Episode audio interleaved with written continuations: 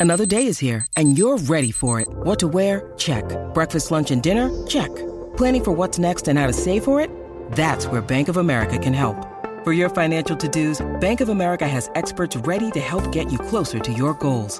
Get started at one of our local financial centers or 24-7 in our mobile banking app. Find a location near you at bankofamerica.com slash talk to us. What would you like the power to do? Mobile banking requires downloading the app and is only available for select devices. Message and data rates may apply. Bank of America and a member FDIC.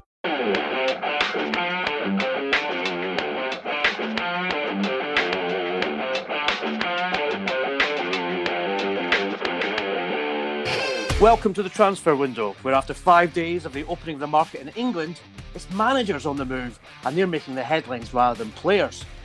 Today we're joined by transfer regular Duncan Castles, the man who always gets it right.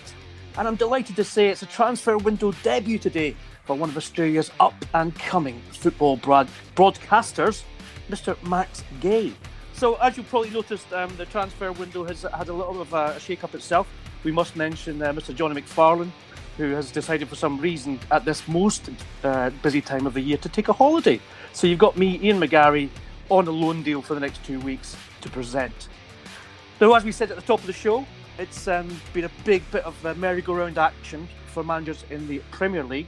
And uh, this, we just heard news today that Manuel Pellegrini has joined West Ham. But let's start first, Duncan, with the slightly surprising appointment of Unai Emery to Arsenal, given that, and I, do find this remarkable, and regular listeners will know that I, I think the uh, appointment of managers should be based on the, the, fact that you know who's coming in. Arsenal interviewed or contacted 10 different people about the job before settling on Emery. What's your take, Duncan? Well, I think Arsenal have, have actually been uh, very thorough and sensible in the recruitment process. I think they wanted to, they, they made a point of being seen to do that. So look across the whole market to see who was available, talk to as many candidates as possible. And they've talked to guys um, like, for example, um, Jorge Sampaoli, the Argentina manager, who's not even been mentioned in the news at all. Um, Sarri was another candidate they talked to early in this process. So, you know, they they haven't taken too long to do it, to be honest. Um, uh, since they, they forced Wenger's dismissal. They've talked talked to a lot of candidates. I think they've allowed Mikel Arteta's name to run in the media. I think I think there's a, a, an interesting dynamic there in that Arteta appears to have thought the job was his. Um, and was then uh, you saw individuals who were close to Arteta suggesting that the decision was his to make rather than the club's to make. That he knew he had the job, and now he was now pushing the club control over transfers and a bigger budget for next season. And he was worried about the quality of the players he'd have to work with since he wanted to do a Guardiola style um, system there. And uh, and then apparently out of the blue, Emery gets the job. But step back and look at the range of candidates that Arsenal Arsenal have, have, have interviewed during this process, and Emery would be well up amongst those candidates. And and also you know, I think we we had a long discussion on this the, the week after um, Wenger left. We talked about the the boxes that that um, Arsenal wanted to tick in terms of the new manager, and one was that they wanted a club man. They wanted to play attacking football. They wanted a, a manager who was um, relatively easy to work with, had a good personality, and who was used to working in a director of football system. Unai Emery is all of those. So um, I don't think this is this has come out of nowhere. I think Arsenal had to wait until Emery's um, uh, sacking by Paris Saint Germain was official, so that he got the payoff he um, was expecting from Paris Saint Germain. And uh, then they made the decision that, that Emery was the best guy available to fit the profile of manager they wanted and prepared to work on the budget they wanted. Um, and, you know, I've, I've seen some quite dismissive stuff about him um, over the last 24 hours. But um, he won three consecutive Europa League titles in three and a half seasons with Sevilla. And that is a, a very impressive achievement for any manager in, in football at the moment. And, and if you were to tally up the, the totals of Jurgen Klopp Mauricio Pochettino, who are sort of kind of the, the favourites or popular favourites in, in English football at the moment, aside from Guardiola, that's the same amount of major trophies as both of them have won in their entire managerial uh, careers combined. And, and, that's excluding what Emery managed to add to that five more trophies at Paris Saint Germain. So, not perhaps not such a bad appointment it's being made out to be. Max, I think there's been a lot of um, response from Arsenal fans who were expecting I, I, agree with Duncan. I don't think uh, Unai Emery is by anything. He's not not not a big name. I think he's a very you know um, respected and very very uh, uh, eligible candidate for Arsenal. But can you understand Arsenal fans being underwhelmed when they were linked with people like Luis Enrique, Luis Enrique and Carlo Ancelotti um, at a time when obviously it's a, a huge amount of change at the club? Um, to be honest, I'd say um, I can understand it if you compare it to Carlo Ancelotti. I mean, Carlo Ancelotti is one of the most successful managers over recent years. I mean, the guy is he is the manager who won La Decima for Real Madrid. But by contrast, I think Luis Enrique, I think he was he was very um, lucky in the fact he got MSN together and I'm not sure of his credentials outside of having arguably the best front three ever assembled in the history of football, arguably, um, to work with. And if the uh, if the rumors are true about the um, salaries that he was purporting, I think he would be a bit underwhelming as well. Um, I think Unai Emery has been a. I think he's quite an astute appointment, to be honest. I think from a um, from a point of view of getting the best out of your players, all you have to look at is his work with um, uh, Krychowiak when he was at Sevilla. I mean, you've got a player who's now been relegated with West Bromwich Albion, having been sent out on loan at PSG. Um, at Sevilla, he was a colossus in that defensive midfield role.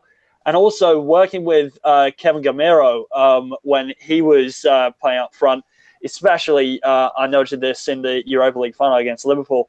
He loves a striker who can run in behind the lines, and in Pierre Emerick Aubameyang, he's got one of the best at doing that. So I think whilst he's not the most high profile manager um, compared to Ancelotti and Luis Enrique, as Duncan said, the guy won three Europa League trophies with Sevilla, which is a impressive achievement, matter no matter who that's coming from.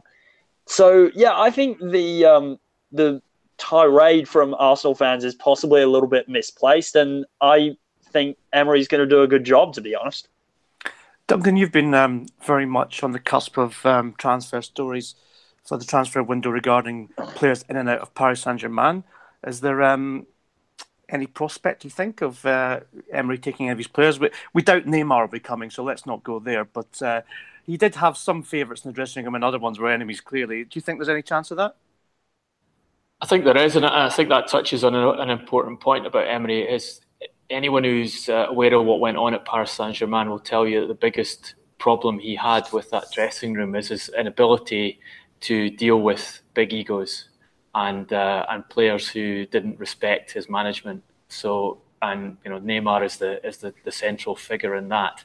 I don't think that's going to be as much of an issue with the Arsenal dressing room. I think uh, you have to look very hard to find um, individuals of, of, anything like that that type in Arsenal's dressing room. If anything, they've probably got too many nice players in, in their squad at present. The one you could ask a question about is Aubameyang, um, who had who has a reputa- reputation for being difficult at Borussia Dortmund, which you, you discussed um, several times before Arsenal signed him um, in January.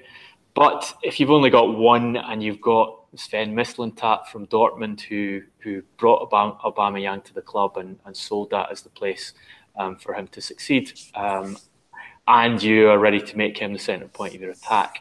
That is probably um, a, a, a, problem you can avoid.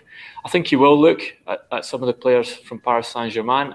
Um, I think it's clear that Paris Saint Germain need to sell uh, and move off the wage bill but that may be the biggest problem for for Arsenal um, bringing them in because they they clearly are are making this an appointment with an eye to their budget.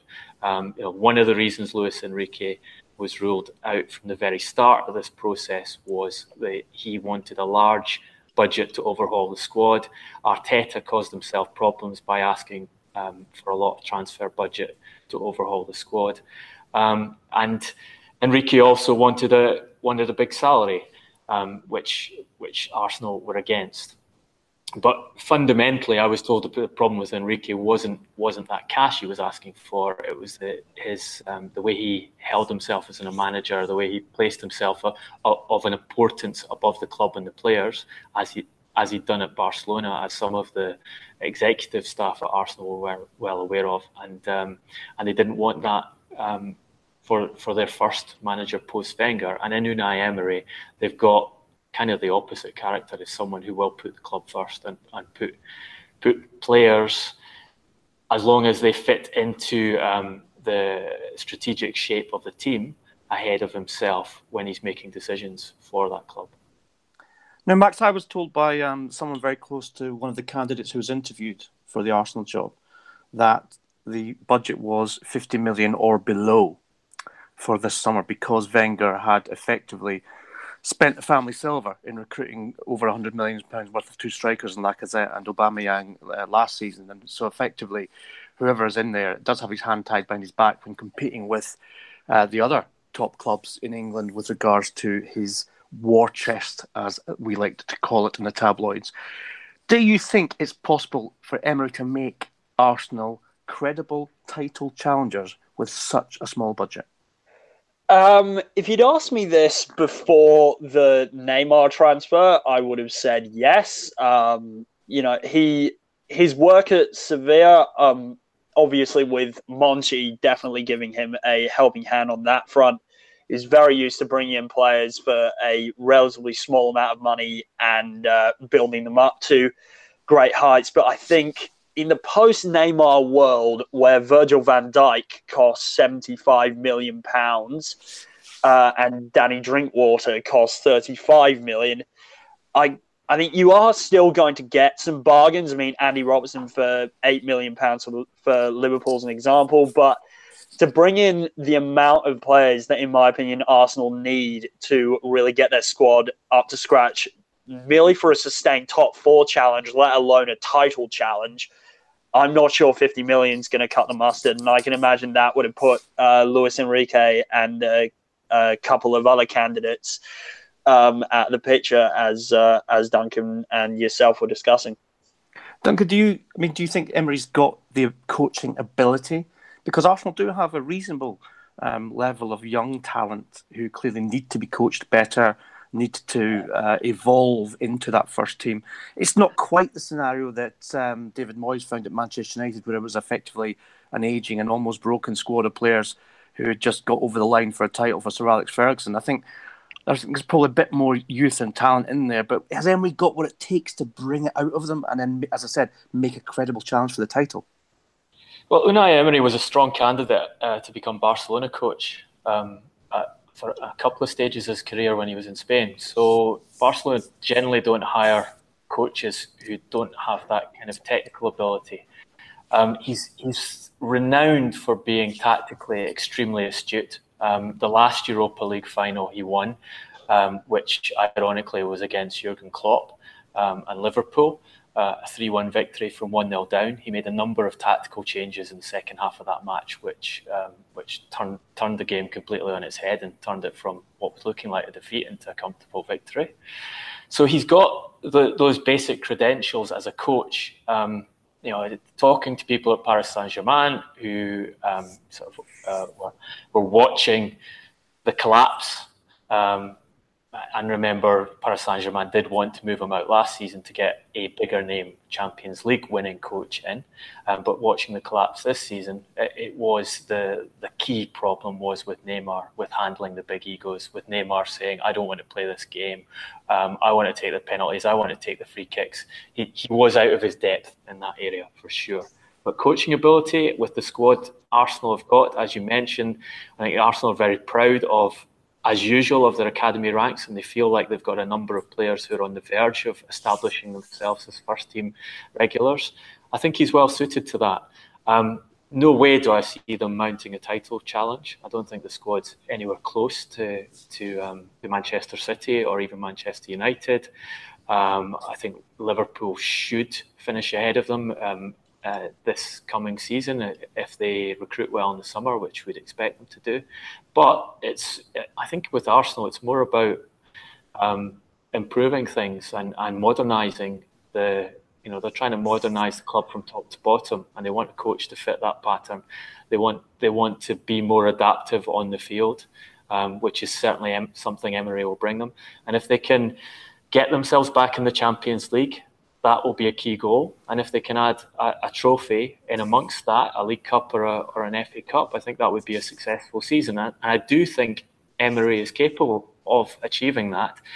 Um, we don't know where Chelsea are going to be next season. Chelsea are, are probably in a bigger mess than than um, than Arsenal at the moment. Ironic since they've just won the FA Cup, but really from top to bottom, huge huge issues at that club. So you know, getting into the top four isn't impossible um, for them next season, and and I and I do think it's it's not a bad appointment. It's not, not the best appointment. Um, personally, I would have, I, I, as we talked in the transfer window before, I would have had Rui Faria up there as as a as a key candidate for that job. But uh, I'd rather have Unai Emery than Mikel Arteta. That's for sure. Well, um, Arsenal are not the only London club to be uh, changing their manager, and uh, I think we, we can quite rightly say, and, and it's very rarely we get the chance these day, days to, to use the phrase "a shock swoop." But I think there's only that's the, the only way we can describe West Ham United's move for Manuel Pellegrini. This is a man who's bucking the trend by turning his back on the millions of dollars of the um, cash-rich Chinese Super League to come back to East London, would you believe, and manage a club which does look from the outside and from the inside to be a bit of a mess. I mean, Pellegrini clearly has won four titles in four different countries. West Ham, when they got rid of David Moyes at the end of his contract, suggested, indeed promised their fans that it would be an inspirational and a signing which would, they hoped, uh, would unite what is a very difficult relationship at this moment in time between the fans and the board and owners. Max Pellegrini, do you think this is a good appointment for West Ham? Is it going to make a difference? Uh, to be honest, I, I, I think like many of us, I did not see this appointment coming at all. Uh, I think he'll do a very good job, to be honest. Uh, so he's got a Premier League title behind him he has um, he's done very well in La Liga as well. He's got he's got pedigree, and I don't understand why West Ham fans are having some sort of backlash about it. To be honest, he'll be able to bring in players that uh, West Ham were targeting earlier on. So they were very heavily linked with Alexander Lacazette, which was a very very unlikely signing, but when you've worked with the players that Pellegrini has and you've got the trophy winning background that he has, I don't see why he can't do a good job with West Ham, to be honest. Duncan, uh, Max makes a good point about Pellegrini's experience and the, the, the fact that he should be able to attract a better standard of player to what is effectively, you know, a fairly mediocre club at this moment in time in the English Premier League. Again, is he the kind of, I don't know, diplomatic soul who can perhaps assuage those very angry Hammers fans and, and bring some kind of credibility back to uh, Messrs Gold and Sullivan, the owners?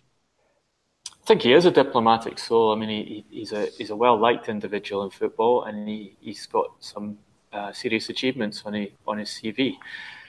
Um, I think assuaging the West Ham United fans is really what all of this has been about.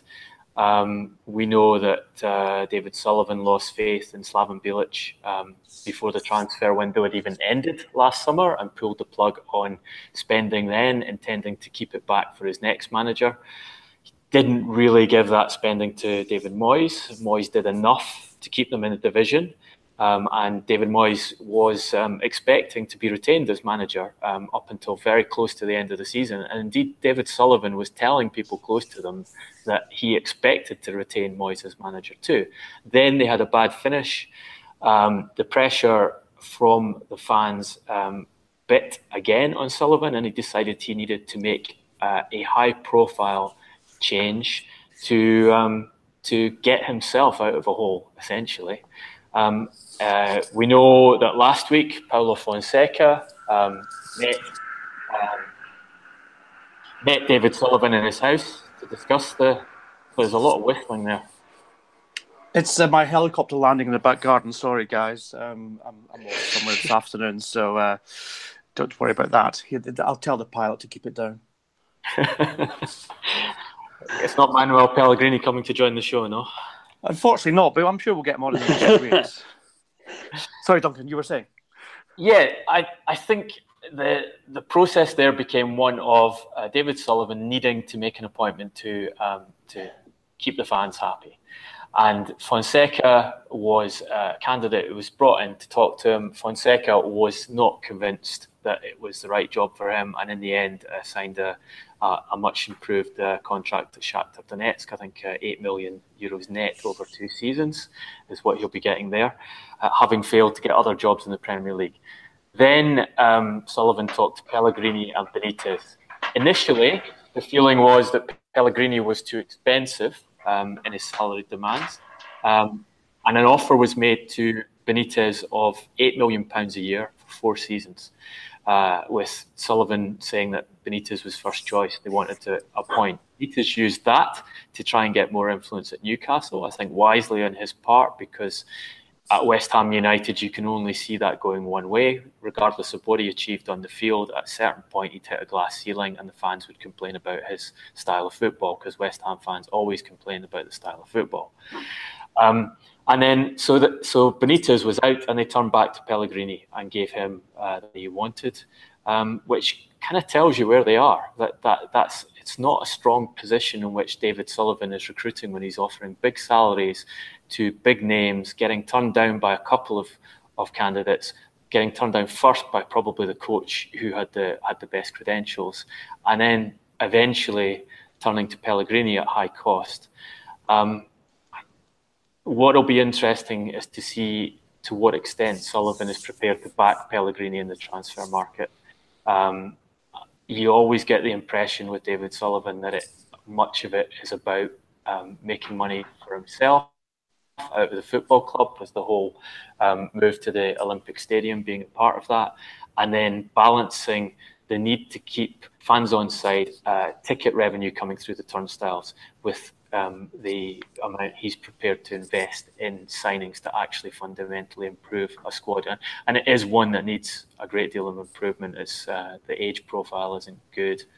Um, there aren't too many extremely talented players in there.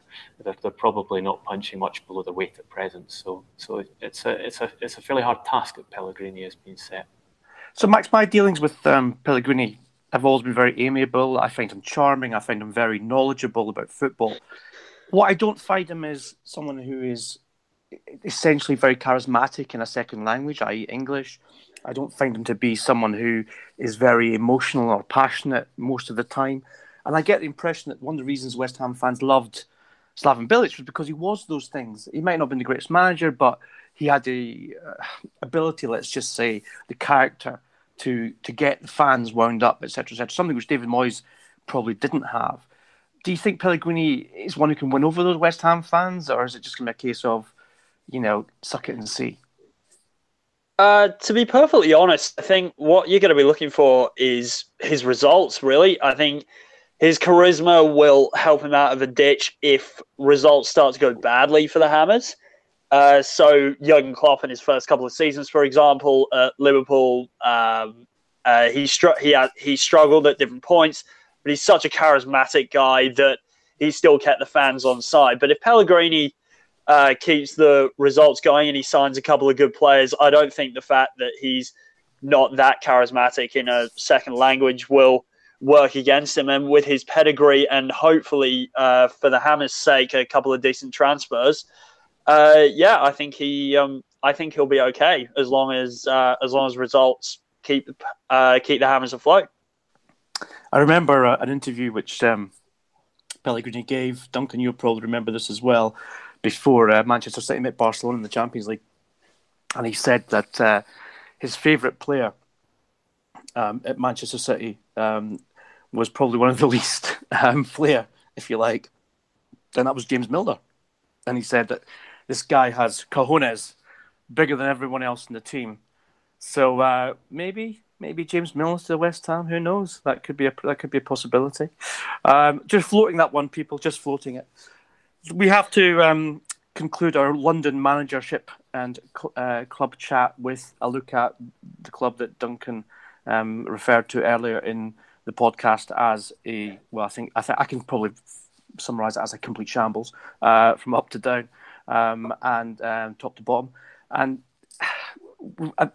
my information, Duncan, you may have heard the same, is that this is now a situation between lawyers and and Chelsea's lawyers, with Conte's payoff being agreed, whether or not it's going to be an ongoing salary while he's out of work, or whether or not there's uh, a slightly smaller sum for the one year of his contract remaining paid uh, in a lump sum. But once that's done, then you know the new manager will be appointed. Given this is a club that you know sacks a manager, I think on average once every less than eighteen months. Who's going to take it? Well, I think they have to clear Conte first, and that's the, the only reason he hasn't gone is they're trying desperately to avoid paying him that year's salary that's contained in his contract. Um, Chelsea, having been burnt so many times by their, you know, their the biannual sacking of managers, eventually started writing clauses in contracts where they were only liable for one year's salary, and only liable for that salary until, uh, unless the, the the coach they'd sacked um, didn't take a job elsewhere. So where where and, and, and, of, and of, course, Duncan, this is why um, the man who won the Champions League with Chelsea decided to play golf for three years, earning forty grand a week. Is that correct? That is um, yes, that's exactly right. Uh, it's a good um, story. No, uh, uh, Robert, Roberto Di Matteo was was um, so upset with the way he'd been handled by Chelsea after winning the Champions League that he um, used used the clause in his contract to the maximum and waited uh, for the right timing and the right opportunity to take a job. And and that's it's pretty much the position Antonio Conte is in. I mean, I, I, I wrote this story I think about a month ago now that he had. Um, having seen that the options available to him um, at the top level, and this is a man who wants to win the Champions League. He wants a club where he, he feels he has a credible chance of winning the Champions League. And the big dispute with Chelsea has been you're not providing me with the players to do what we both want, which is win the Champions League. So that he, he tried hard to get into the reckoning for Paris Saint Germain. They weren't interested. Um, he had an option um, for the Italy job, but the conditions um, were were nowhere near what he was prepared to take on to, to go back there um, and sacrifice um, the opportunity to win the Champions League for the next two years. Obviously, if he becomes Italy's coach again, and and the anger with Chelsea is such that he's he's quite prepared to let them fund a sabbatical for a year. Um, and this also, I think, plays into um, Chelsea making an appointment, not just in the in the in the need of in the hope that someone might uh, uh, get convince Conte to take a job, or in the hope that they could negotiate a, a smaller settlement on on his exit. Is if they were to appoint um, a manager now, and to say for example, Luis Enrique, we, we've given him the job, he's going to be our manager for next year, then Conte's lawyers would say, well, that's constructive dismissal, uh, that's £9 million, please, thank you very much. Uh, there's no, no negotiation process anymore. Um, I, I, think, I think Luis Enrique is the favourite for that position. Um, and I can't tell you for, for certain that he's got the job, but there are several indicators in the background. Uh, one being a reluctance, a refusal on his part to, to meet with Paris Saint Germain. Um, when Paris Saint Germain wanted to discuss um, having him in as a replacement for Unai Emery. Um, why do I think that's significant? Even if Luis Enrique had no interest in taking the Paris Saint Germain job, if you're a manager on the market and you know other clubs um, are looking to hire you, then you should be wanting to um, talk to Paris Saint Germain because it increases your uh, your potential salary at your next club and your status. Um, it's it's fascinating. Um, I, I, saw an interesting article this week headlined revealed the inside story of how Antonio Conte's reign at Chelsea turned sour, which I found quite amusing, given that I think in the very first episode of the transfer window, we were talking about uh, how the reign had gone sour and how he wouldn't um, survive beyond the end of the season. Um, he's, he's done well to get there. He, uh, for a long part of the season, he was expecting to be sacked and preparing himself for it. He's done very well to win the FA Cup on, on Saturday with a, a hyper pragmatic um, setup, but he's got a group of players who, you know, we, we know are not not happy with the way they've been trained and not happy with what's going on at Chelsea. And uh, several of them ready to see him go, so ready to see him go that they're putting emojis on pictures of their of their um, FA Cup final win to hide him out out of those images. Um, so he, he, still managed to win um, the FA Cup against Jose Mourinho in, in those circumstances. So you've got to credit his uh, his coaching abilities um, and look to see what he does at the next club. Max, I think the um, as Duncan referred to, what the, the kind of uh, the Trojan horse or the uh, certainly not the dark horse in this case has to be Luis Enrique. The fact that he has been available now for a season, um, he's taking sabbatical, much like Pep did um, when he went and stayed in New York for a year before taking Bayern Munich. He is the big appointment waiting to happen. In your opinion, do you think that's got now to be Chelsea, given that Arsenal has gone, West Ham's gone, even Stoke might have gone, and uh, you know they've not interviewed Luis Enrique for Stoke yet. So, um, do you think Chelsea's is, is now Enrique's only option? Uh, well, to be honest, I'm sure he'll be absolutely devastated at uh, at losing the opportunity to manage such incredible players as Erik Pieters at Stoke. Um, I'm sure that'll break his tiny heart. But uh, I think he's got to go for Chelsea. Um, I think the only possible other club off the top of my head that he could be looking at now that um, Dortmund have um, uh, brought in Favre is maybe if uh, Maurizio Sarri leaves Napoli, that could be his only other avenue. But to be honest, I think with the amount of vacancies that have come and gone since um, since Enrique left Barcelona, I can't really see um, his appointment at Chelsea being a huge success. I think he's a he's a manager who went into Barcelona. Obviously, I mean, you know, he won he won a lot of trophies at Barcelona. You can't argue with his record when he was at Barcelona, but I just I'm really not convinced of his ability to turn around a club that's in as much of a mess as Chelsea is, particularly if Eden Hazard did um, pack up and leave and head off to Real Madrid. I'm really not sure how he as a manager would cope with that. But then again, he is a man with Champions League winning experience, so he could turn around and prove me completely wrong, assuming he gets a job. It's going to be. Um, I mean, we thought that the last couple of years, Duncan, um, were um, unusual, almost unique in the, the amount of um, managerial changes in, in, top clubs. But actually, the Premier League continues to entertain and surprise us.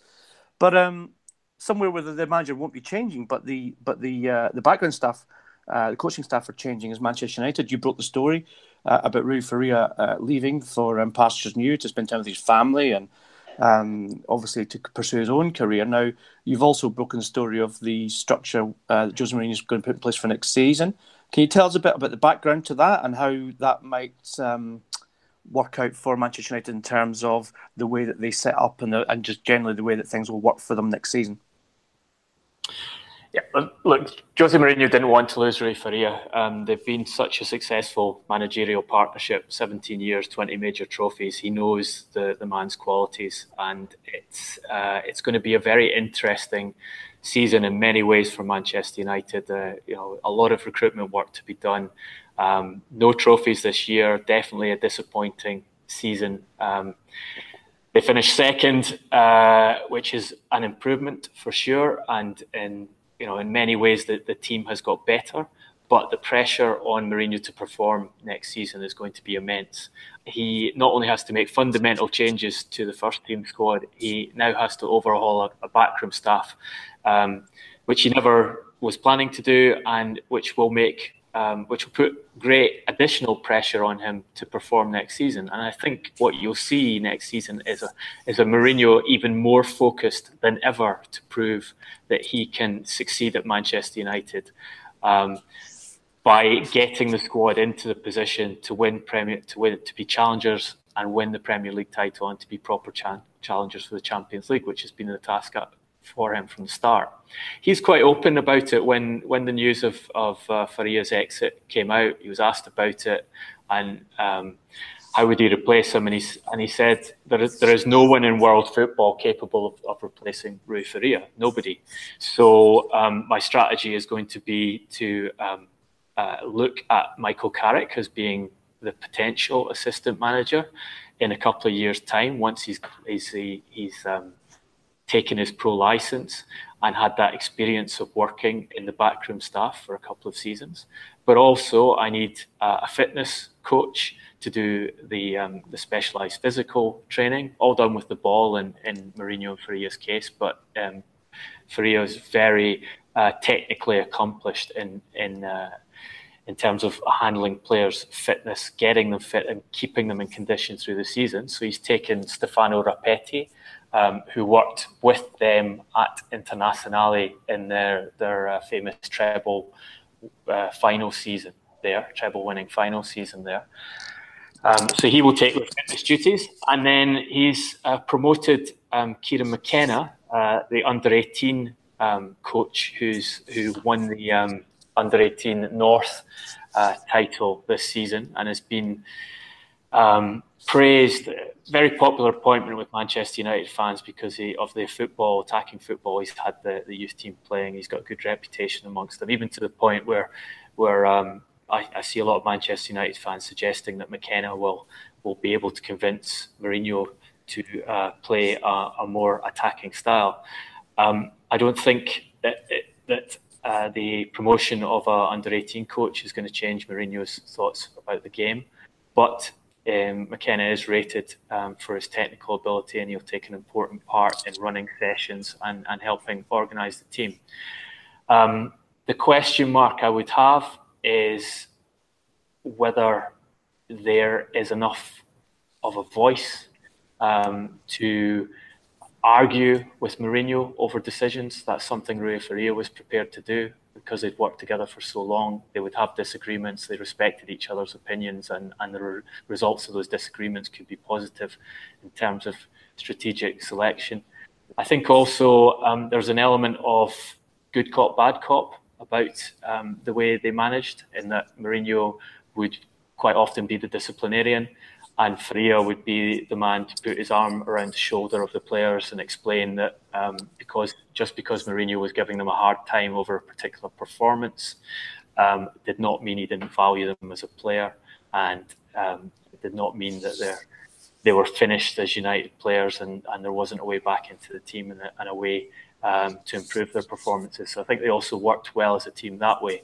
Um, and either Mourinho will have to change the way he handles players, um, which he's more than capable of, doing because he's a, a, supreme psychologist and man manager, or someone will have to take over those, that good good cop role, which could be Michael Carrick.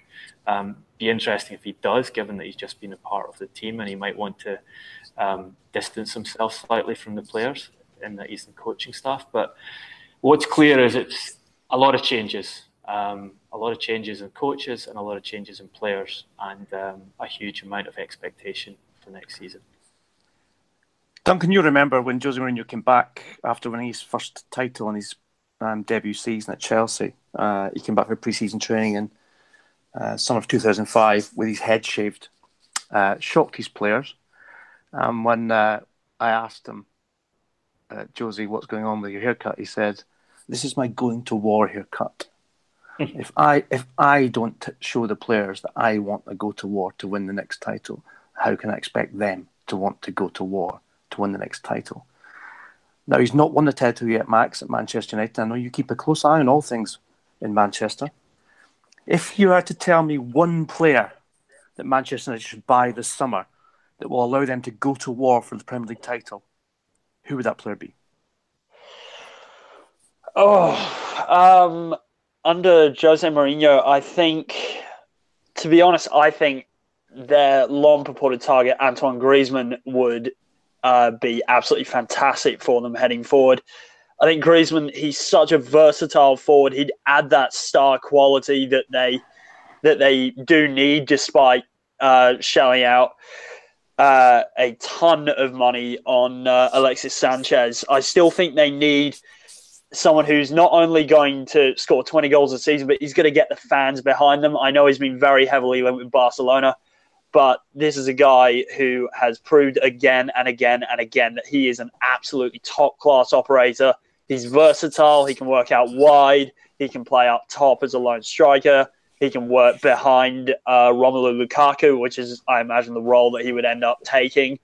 And yeah, I think he would be an absolutely brilliant signing for the Red Devils. I love the way that Max uh, um, talks in that wonderful kind of, you know, Antipodean stroke, other continent way of the Hammers and the Red Devils. I'm sure you'll all agree, those listening. Uh, brings, a, brings a whole new aspect of a global uh, chat to the transfer window.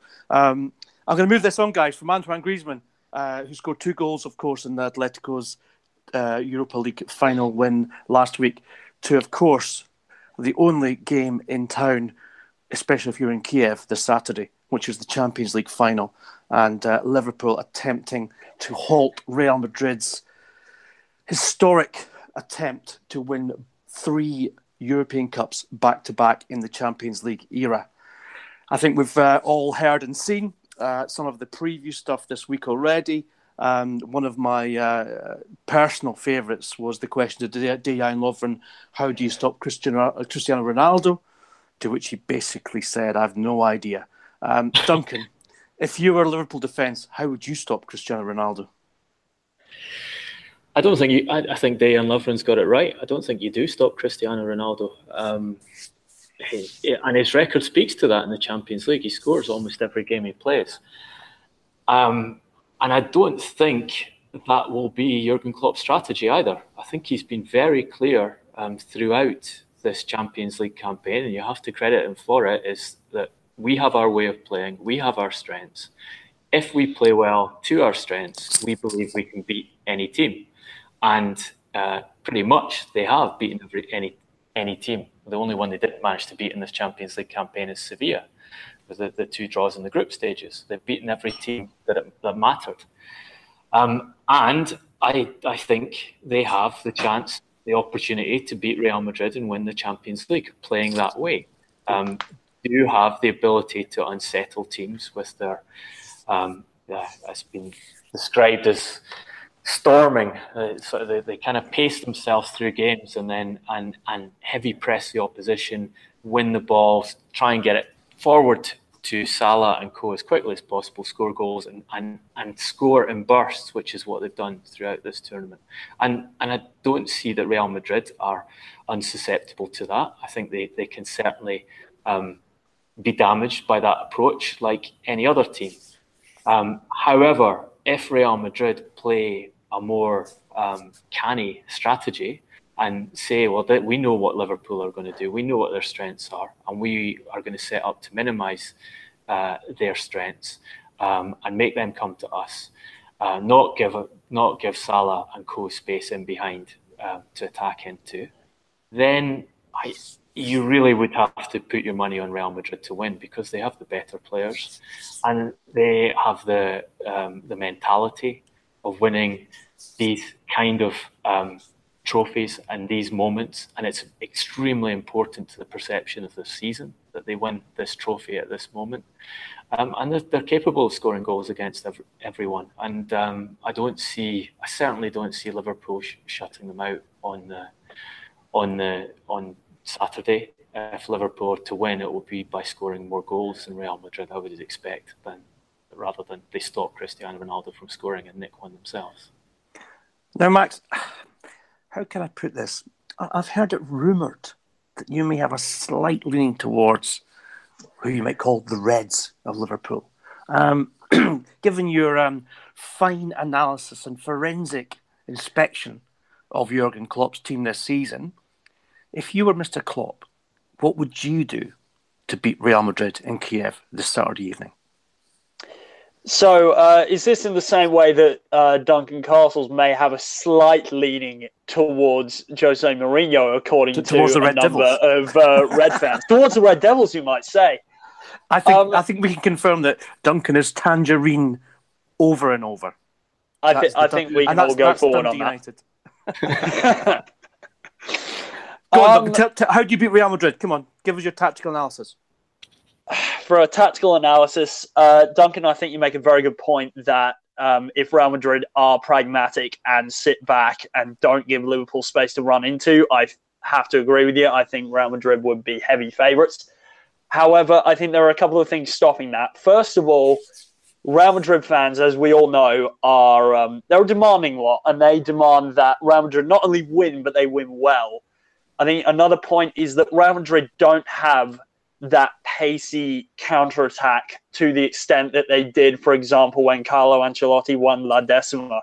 I think with midfielders like Toni Kroos and Luka Modric, they're much more based around having the ball, controlling the rhythm of the game rather than hitting a team on the counter attack and sitting deep. Um, if I were Jurgen Klopp, I would pretty much set up in the same way that he has been 4 3 3, with Jordan Henderson sitting as a holding role, trying to dictate the play as much as he can with the limited amount of possession I imagine Liverpool will have. I think the biggest hole in Real Madrid's defence will be down the left hand side, uh, where Marcelo, fantastic footballer as he is, his positional discipline is lacking somewhat on occasion. And Trent Alexander Arnold's background as a central midfielder uh, has really come through in some of the fantastic crosses and long balls he's put through for Mohamed, for Mohamed Salah. And I think with Marcelo's tendency to bomb up the pitch and sometimes forget that he's a left back, not a left winger, uh, I think that could be a position where Liverpool could really hurt uh, the Madridistas to keep the uh, to keep the nicknames rolling. Los Merengue, uh, surely Los Merengue. Oh, Los Merengue, Madridista. You know, I, I, I can go I can go between them, man. I really can. I think Max makes a really good point that, um, and it, it's fascinating in that um, Madrid's Madrid have the best fullback in the world, in my view, in, in Marcelo, um, possibly one of the best footballers in the world in Marcelo. Um, but he is in, in his element attacking, and it, it's fascinating that the that Madrid's best fullback comes up against Liverpool's best player, and his tendency is to push up and uh, for and leave space for exactly the player Jurgen Klopp would like space left for. So that that's definitely something to watch on Saturday night. Is Duncan, well, Duncan, are you, are you, Duncan, are you, are you, are you inferring perhaps there'll be a change of tactics from Zinedine Zidane for this game? For that reason, I, I, I think I think Zidane is, as and Madrid have shown themselves to be tactically flexible. I, I he, he's a manager who often changes his personnel and often changes his formation. Um, so three at the I, back, perhaps, with Marcelo bombing on in the left. I don't, I don't see that. Um, perhaps you've heard that, that, that's a possibility for them. I would have thought they would have stuck with their stick with their, their back four. Yeah. Um, but the, you know the, the the key thing there is to to get Marcelo to um, prioritise defensive duties because for sure if they don't allow Salah that space to, to run into, he is um, half the sensational player he's been this season, and we've we've seen really good evidence of that. And uh, I suspect there will be um, there might be some messages being sent from uh, the Manchester United technical staff to the Real Madrid technical staff as to how they set up their team. Duncan, to... what are you suggesting? Are you saying that Manchester United would aid Real Madrid in a potential defeat of a fellow English club like Liverpool? That is my suspicion. well, we all know Duncan's connections to Manchester United people, so you heard it here first. Um, Liverpool fans, address your letters of complaint to uh, Mr. Ed Woodward at Old Trafford, uh. and uh, and let's see where they get with that. Um, fascinating contest uh, on our horizon on Saturday evening, guys. I'm going to put you on the spot now because I want you to give me your prediction, including extra time or penalties. Duncan, we'll start with you. Uh, 3 1 Real Madrid in normal time. And for you, Max? I'm going to say 2 1 Liverpool after extra time.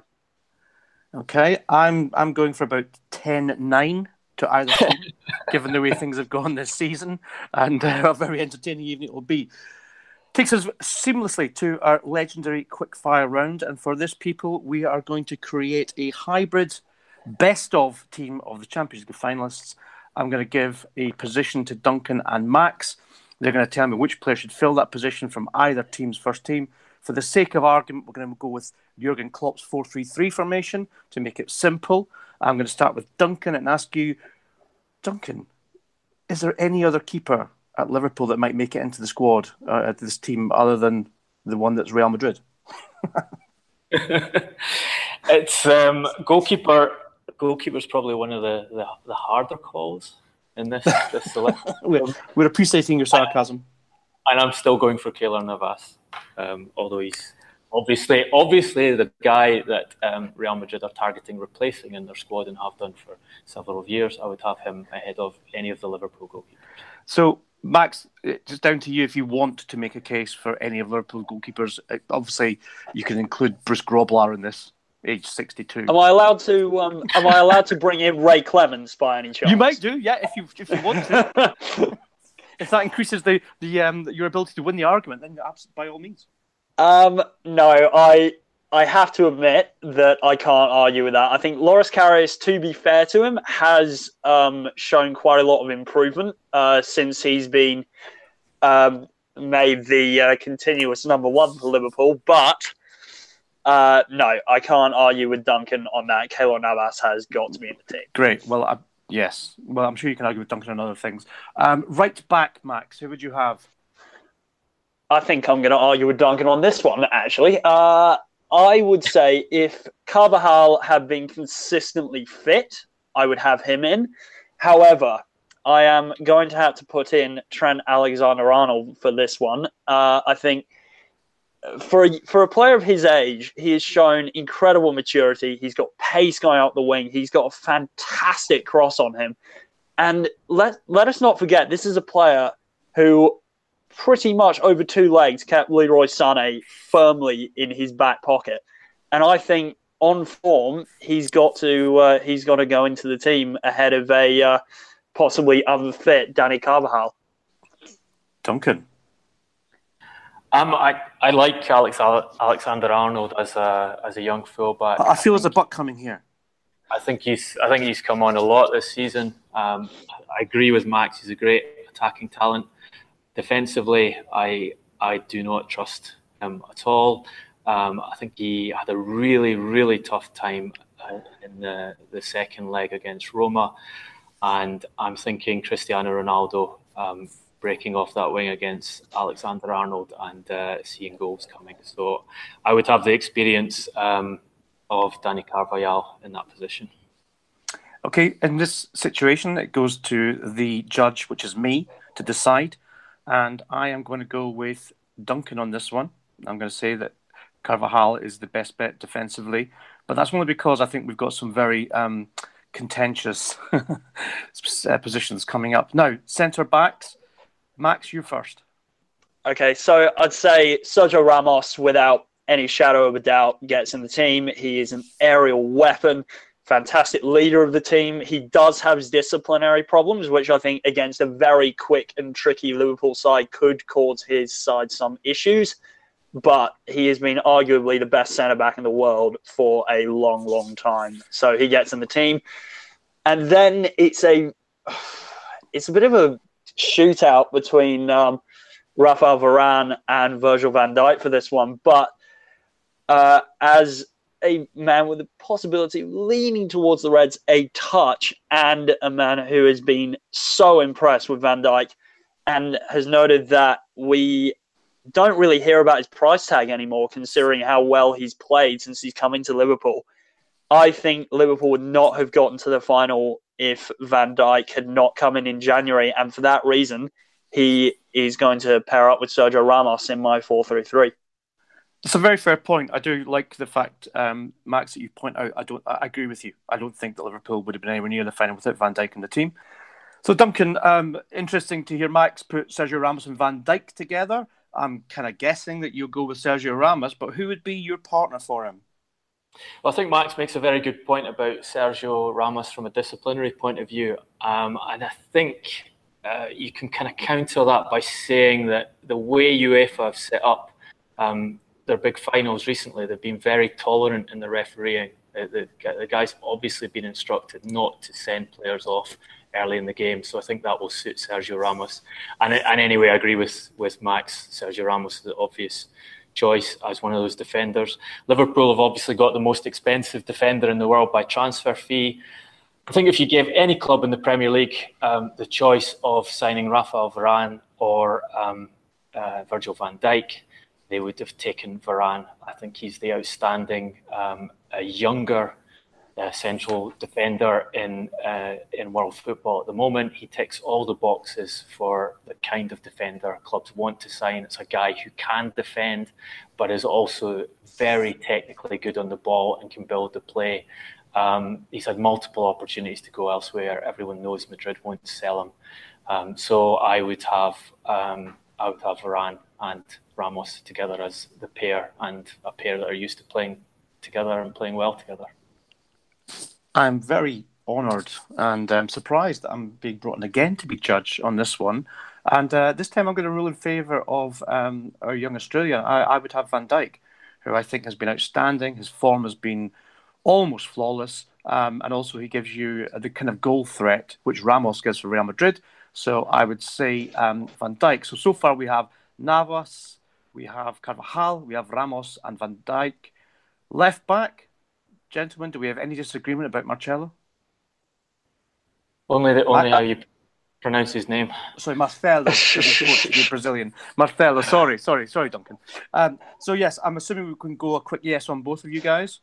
Yeah, you can get a quick yes from me on that. I do love Andy Robertson, but even I'm not going to make that argument. Yeah, Andy Robertson, great, great player, great season, but as I said, Marcelo is the best fullback in the world. Okay, moving on to midfield, um, and we'll again try to keep it as quick fire as we can, people. But um, I say we're doing a four-three-three here. So left side of midfield for you, Duncan.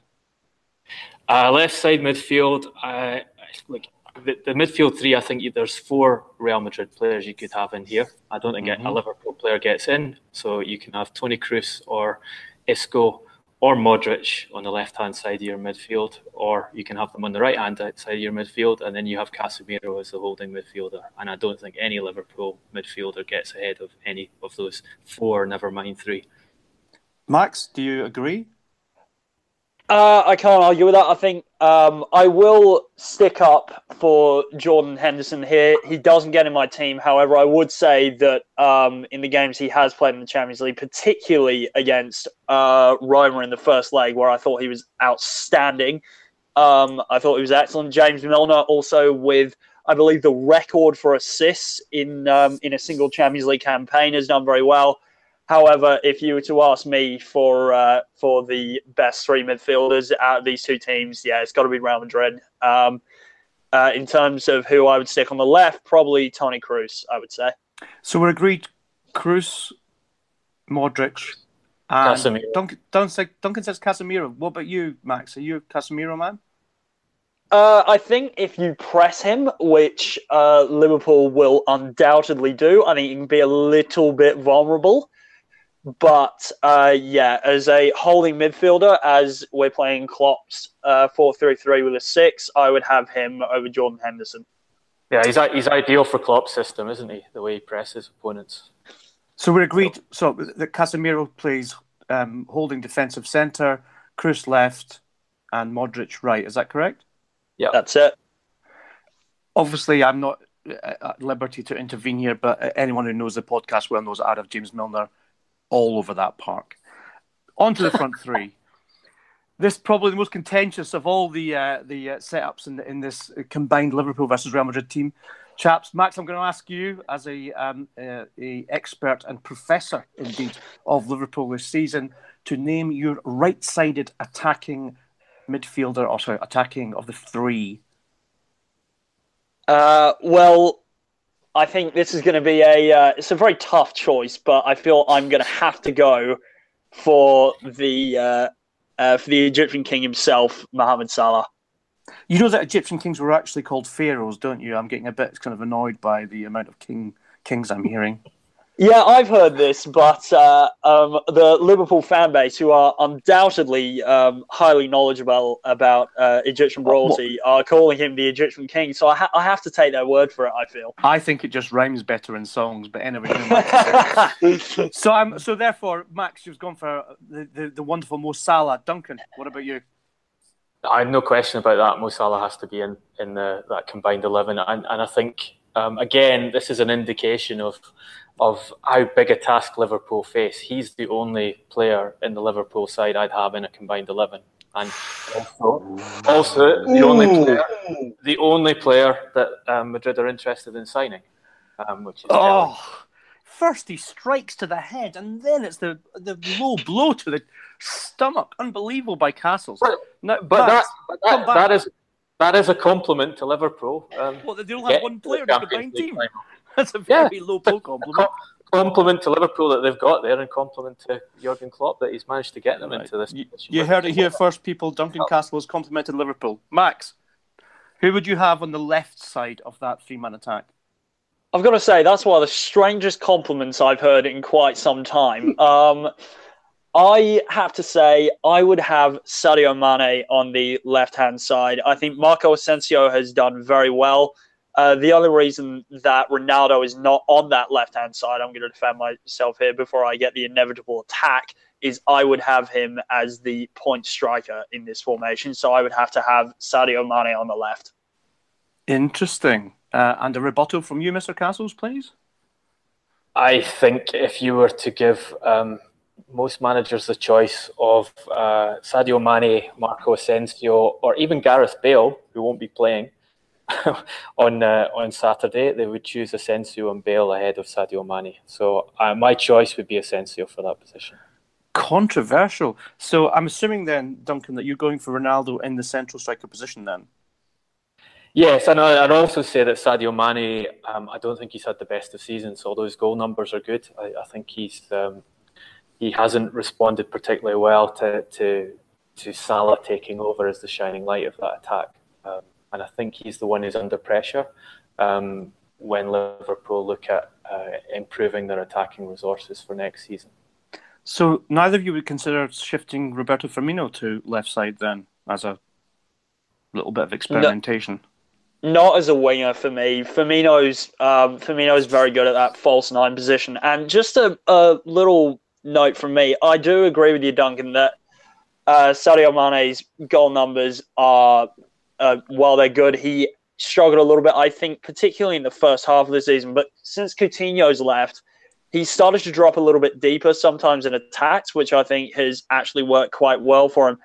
And I would say that his poorer performances usually have come in the Premier League, but I'd say mostly in the Champions League, most notably um, against Roma in the second leg, where he was by far our best player um, on that front. I would say that uh, he gets in the team on the left for me for that, especially because he's had a lot more top flight um, and top level football experience than Asensio has had, despite the fact I would say Asensio is definitely going to develop into a better player than Sadio Mane. Well, it's gone to the judge again, people, and um, I'm going to shock everyone by including Sadio Mane on the left side of this combined Liverpool Real Madrid team. I'm not going to be very um, popular with Mr. Castles on that one, but I think Mane has got the pace. And he's also got an eye for goal, which Duncan did refer to, um, where I think he might just sneak one this Saturday evening in Kiev. So that brings an end to our Champions League preview here on the transfer window. Um, if you want to continue the debate, then you can follow the guys on Twitter. Um, Duncan's at Duncan Castles, very sensible. I'm at Garbo SJ, not sensible. Max, can you remind everyone what your Twitter handle is, please? Uh, yes, I'm at at MaxGay93. Uh, slightly sensible. I like to think in the middle of the two. I would say so. I would say so. Gentlemen, thank you very much for your contributions today. Um, absolutely insightful and entertaining as always. You can find the Transfer Window podcast on iTunes and Acast or your normal podcast provider. When you do, please like and rate us, and that will make it easier for everyone else to join in the fun. That's it for this week, people. Um, I am Ian McGarry, and I am on a two-week loan deal to um, present for uh, Johnny McFarlane. I shall see you next week on Tuesday, where we will discuss the aftermath of said game in Kiev, and hopefully the managers will have signed, and we'll get some players. Until then. Goodbye.